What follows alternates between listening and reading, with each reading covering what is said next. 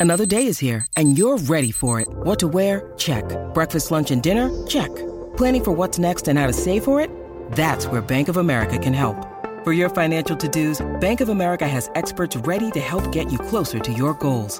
Get started at one of our local financial centers or 24-7 in our mobile banking app. Find a location near you at bankofamerica.com slash talk to us. What would you like the power to do?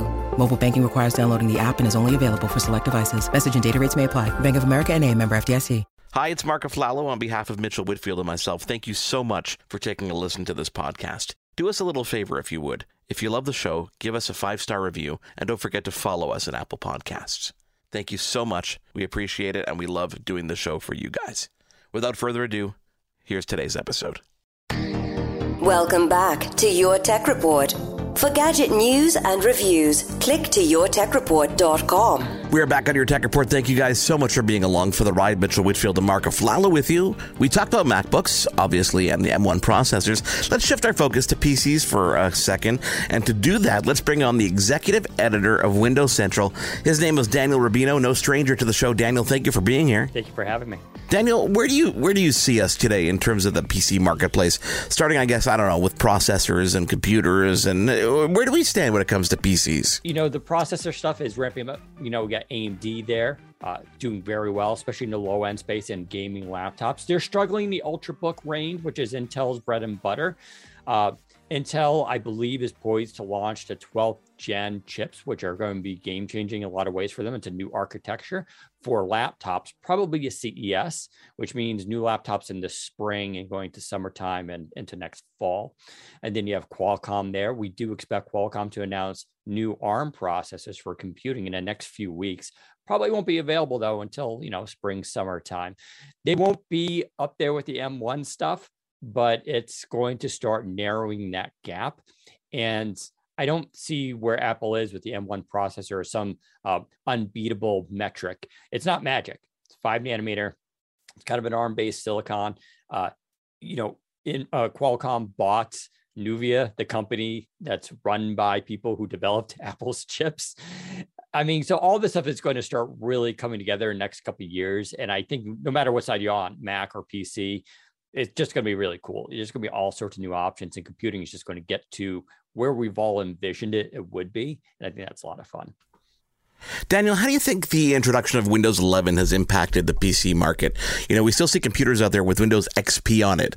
Do you think the adoption rate's going as well as they expected? Yeah, it's actually really interesting. I was just uh, playing around with the Dell XPS 139310, another top laptop that still blows me away in terms of design. It's still a laptop that has been designed and iterated over the last few years that still looks like way ahead of its time due to its super thin bezels. And I went to go see, and it doesn't, it qualifies for Windows 11, but they're not pushing it out to the device yet. Now you can still go get it by, you just go to Microsoft and you download their media creation tool and it just upgrades it. Simple. Um, so I'm now running Windows 11 on it, but it goes to show you that they're taking a very slow staged rollout to make sure that there are no bugs and problems.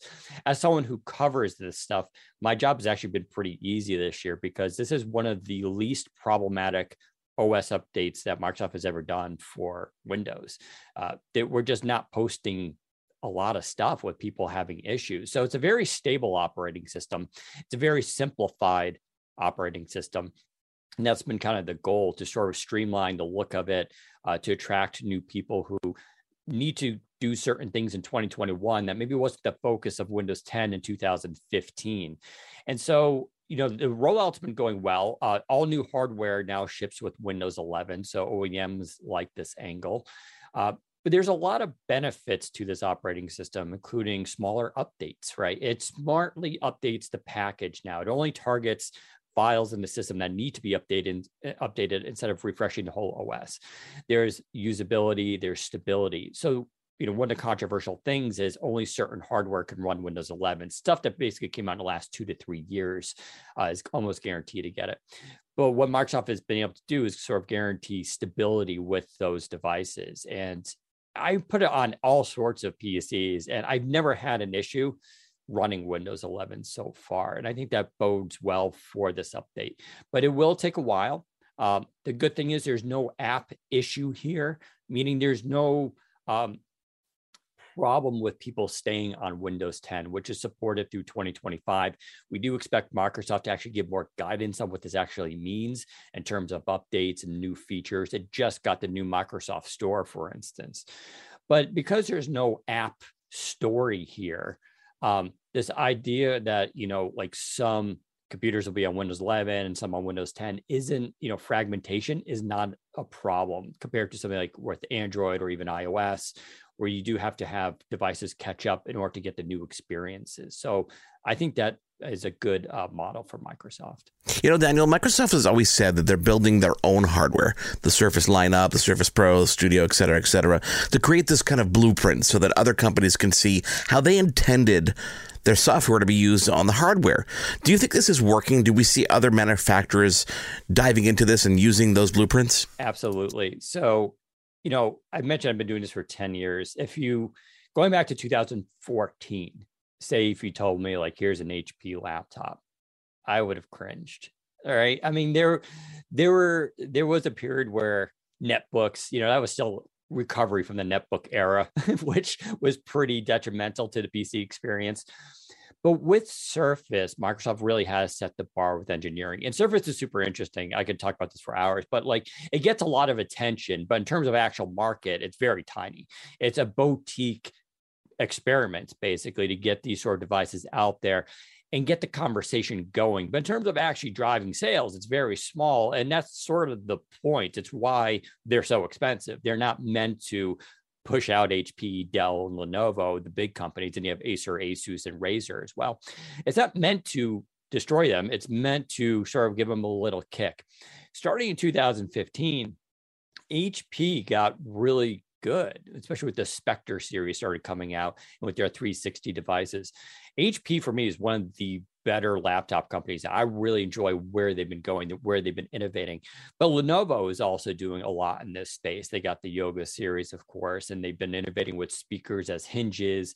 And Dell, of course, it, with the XPS line, it's so iconic. The, the Dell XPS is probably one of the most uh, highly sold premium Windows PCs out there. Now they have the 13, they have the 15, they have the 17, which is a crazy device because it's the size of a 15. They have the XPS 13 2 and 1. And spoiler, I think they're going to have a big announcement at CES for this lineup for a new device that's coming out. I assume probably with the 12th gen Intel, which is going to allow them to do some new stuff. And so these what's neat about eh, Dell, Lenovo, and HP, they've all created excellent premium experiences. Even HP's Envy line, which is more mid-range, is super good.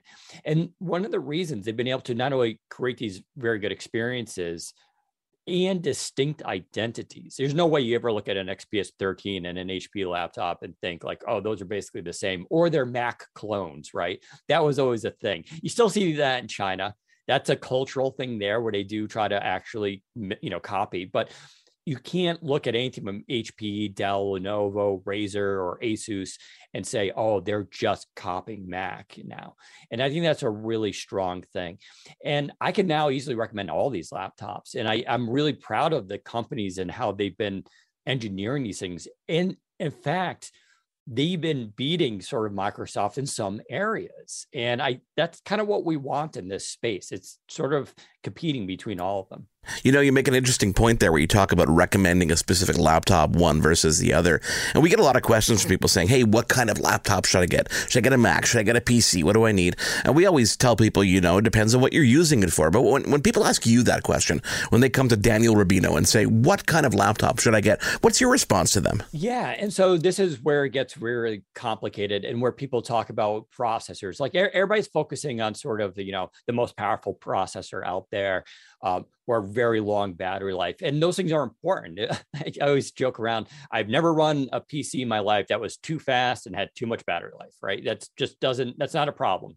Um, so those things can always get better. But with the Intel Evo badge, which you will want to look for on, say, Ultrabook laptops, the, the thin and lights, you're going to get the good battery life. You're, we're pushing over 10 hours now, and there is diminishing returns. I get like a MacBook M1 could go, you know, a little bit longer, but I always tell people like at the end of the day, if you're at 40% battery life, that's awesome. Are you going to go to bed and not charge it for the next day? Probably not. That is, if you do, you love gambling. Most people are still going to plug in their laptop at the end of the night. Um, so it does, you know, diminish. But then I start with, you know, the question: What kind of work do you do? Is it primarily web browser based? Are you using email? Are you watching, say, video, YouTube, Netflix, doing sort of streaming media, messaging apps, Telegram, WhatsApp? Uh, are you using iTunes? Or are you doing like CAD, right? Which is like a whole different thing. Are you doing 3D engineering? Are you doing artistic work? Do you need a touch screen? You know, do you want to do pen and inking? Do you like drawing? all these are going to drive those decisions. You know, I mentioned the Surface Pro X, and the Surface Pro 8 is in this category for me too. I need thin and light when I'm not in front of my desktop. My desktop is a sick system, right? it's a very nice desktop gaming system. But when I go away from here, I'm totally fine with a thin and light device, preferably one with 4G or even 5G. I've needed this. If I'm in the back of a cab, if I'm in an Uber, I'm at an airport, I'm in a place that doesn't have very good Wi Fi, I'm doing stuff that needs security. People forget Wi Fi is not a very secure system. There's a reason why enterprise likes 4G and 5G is because it's way more secure for doing proprietary information and data transfers. And if you need that kind of experience, then you'll want to go to some areas in PC. And I'm happy to report a lot of PCs now are offering 4G and 5G if you want to do primarily gaming, obviously you want to go towards the gaming laptops. But even there now, the story is changing because we have game streaming now as an option. And I think this is going to be a bigger story. I'm really curious. I'm going to be talking to Intel in a couple weeks about this too, about this idea that what I call local discrete processing, how powerful your laptop is in front of you, how long the battery life is, I think is going to start to diminish as cloud becomes a bigger story. We're seeing it for gaming right now. Why should you carry around a five pound laptop with a 3080 GTX and a Core i9 that gets four hours of battery life so you can game at 4K? When you can stream that game to your device. Now, of course, this is contingent upon your internet connection and availability and how you like the game. But that story is going to become a bigger one. And we've already seen Microsoft moving the operating system to the cloud too, mostly for enterprise right now. I can envision in the future, five years out, where we have super thin clients, like you know, things that are thinner than Surface Pro X that get very long battery life that don't have a lot of powerful local processing, but then do it in the cloud. HP already does this with its ZBook series. They do when you buy that laptop, you get a server as well, uh, a server license where you could run CAD remotely. So you could do your 3D high res 4K stuff on the server, stream it to the laptop, and work on it in real time. That's opening all sorts of opportunities for processing. Uh, so all these questions kind of come into steering people into what kind of laptop they want. And luckily with PC, there's tons of options there. As the world went into this pandemic, Daniel, there was a need for a lot of really quick innovation in terms of the remote workspace. We saw, you know, Zoom come to the forefront, Microsoft Teams come into its own. A lot of technological advancements in the past couple months, in the past couple years that came out of the pandemic and the need to be able to keep in touch and connect remotely. Do you think as we ease out of this pandemic, as things get a little better and people go back to work, we're going to see as much innovation if there's not that much of a need for it? Yeah, I, I would say it's definitely accelerating, and you're right. But the webcam is the biggest one, right? Even, you know, I mentioned Dell, the XPS 13, super thin bezels, looked awesome, way ahead of its time. The camera sucked. so like, and, and that was just the way that the, the market was going. I mean, some gaming laptops didn't even ship with a web camera because they're like, well, gamers, if they really need to do streaming, are going to buy and bring their own high end 4K uh, camera that's all shifting right now. So you're seeing HP now has their Dragonfly Max, which has a five megapixel full HD camera, and it's a very good one. That sort of, um, you know, and, and if cameras are your thing, you're on video calls all day. This is where Surface actually still is the king. They have the best web cameras on any devices I've used. Um, whether that's going to be the Surface Pro 8, Surface Pro X, the Laptop Studio, they just are sort of ahead. I mean, even on Pro X, there's still this thing that's not rolled out to other devices, which has AI. It auto adjusts your eyes when you're on a video call. So normally, if I'm looking at you right now, my eyes are down here. but I have to look right at the camera, but it can actually adjust that. So you're going to see more of that technology with Intel coming out as well. Um, and I think that's where you start to see the innovation. If you notice my background, and I, I'm, I can see yours too, is blurred. This isn't blurred because I'm using a DSLR camera. This is just a, a Logitech. It's using NVIDIA's broadcast, which is using AI to do this using my graphics card that's a huge step in terms of increasing the clarity. My microphone is also using NVIDIA broadcast. So if I clap, you're probably not going to hear it because it's being filtered out through AI. And that's sort of where I think you're going to see a lot of this technology, both in terms of software and the hardware improving as well. You know, Intel has this thing with what's called human presence detection. Uh, this is good for security reasons. If you're in front of a laptop, it, it can tell you're there, not through the camera, through a new type of sensor that uses a sonar type to detect a human is there. If I walk away from my device, it says, oh, there's no person here, auto locks the computer. Good for security. But then if I walk back in front of it, even with the display off, it goes, oh, there's a person there, turns the screen on, launches Windows Hello, and logs me in automatically. I haven't touched a thing. So you're going to start to see a lot of these sort of micro technologies that in of themselves is not game changing, but when you add them all up, improves the overall uh, experience of using a computer in the modern world. He is Daniel Rubino, the executive editor of Windows Central, talking all things PC. Daniel, thank you so much for taking the time to join us this week. We cannot wait to have you on again, Daniel Rubino, here on Your Tech Report. He is Mitchell Whitfield in Los Angeles. I'm Marco Flalo in Montreal. Stick around, there's more to come. Your Tech Report will be right back. Do, did, Will, the Story of People podcast is now available on the Crier Media Network. The first five episodes are here and feature some incredible guests that fit into one or all three of those categories. Ready? Tara Sloan from the San Jose Sharks, Undercurrent podcast, and NBC Sports. Marianne Iveson from Iveson Voice and the Let's Take This Outside podcast to talk about the world of outdoors as well as voiceover land. Ariana Hunsicker, future Canadian Paralympic swimmer, already winning tons of awards for this country. Scott McGregor from the Hot Wallet podcast to dumb down the world of crypto, Bitcoin, and NFTs so you don't have to. And Jackie Holowati from Climate Pledge Arena in Seattle, Washington, the first net zero carbon certified arena on the planet. Wherever you get your pods, wherever you watch your pods, and on the Crier Media Network.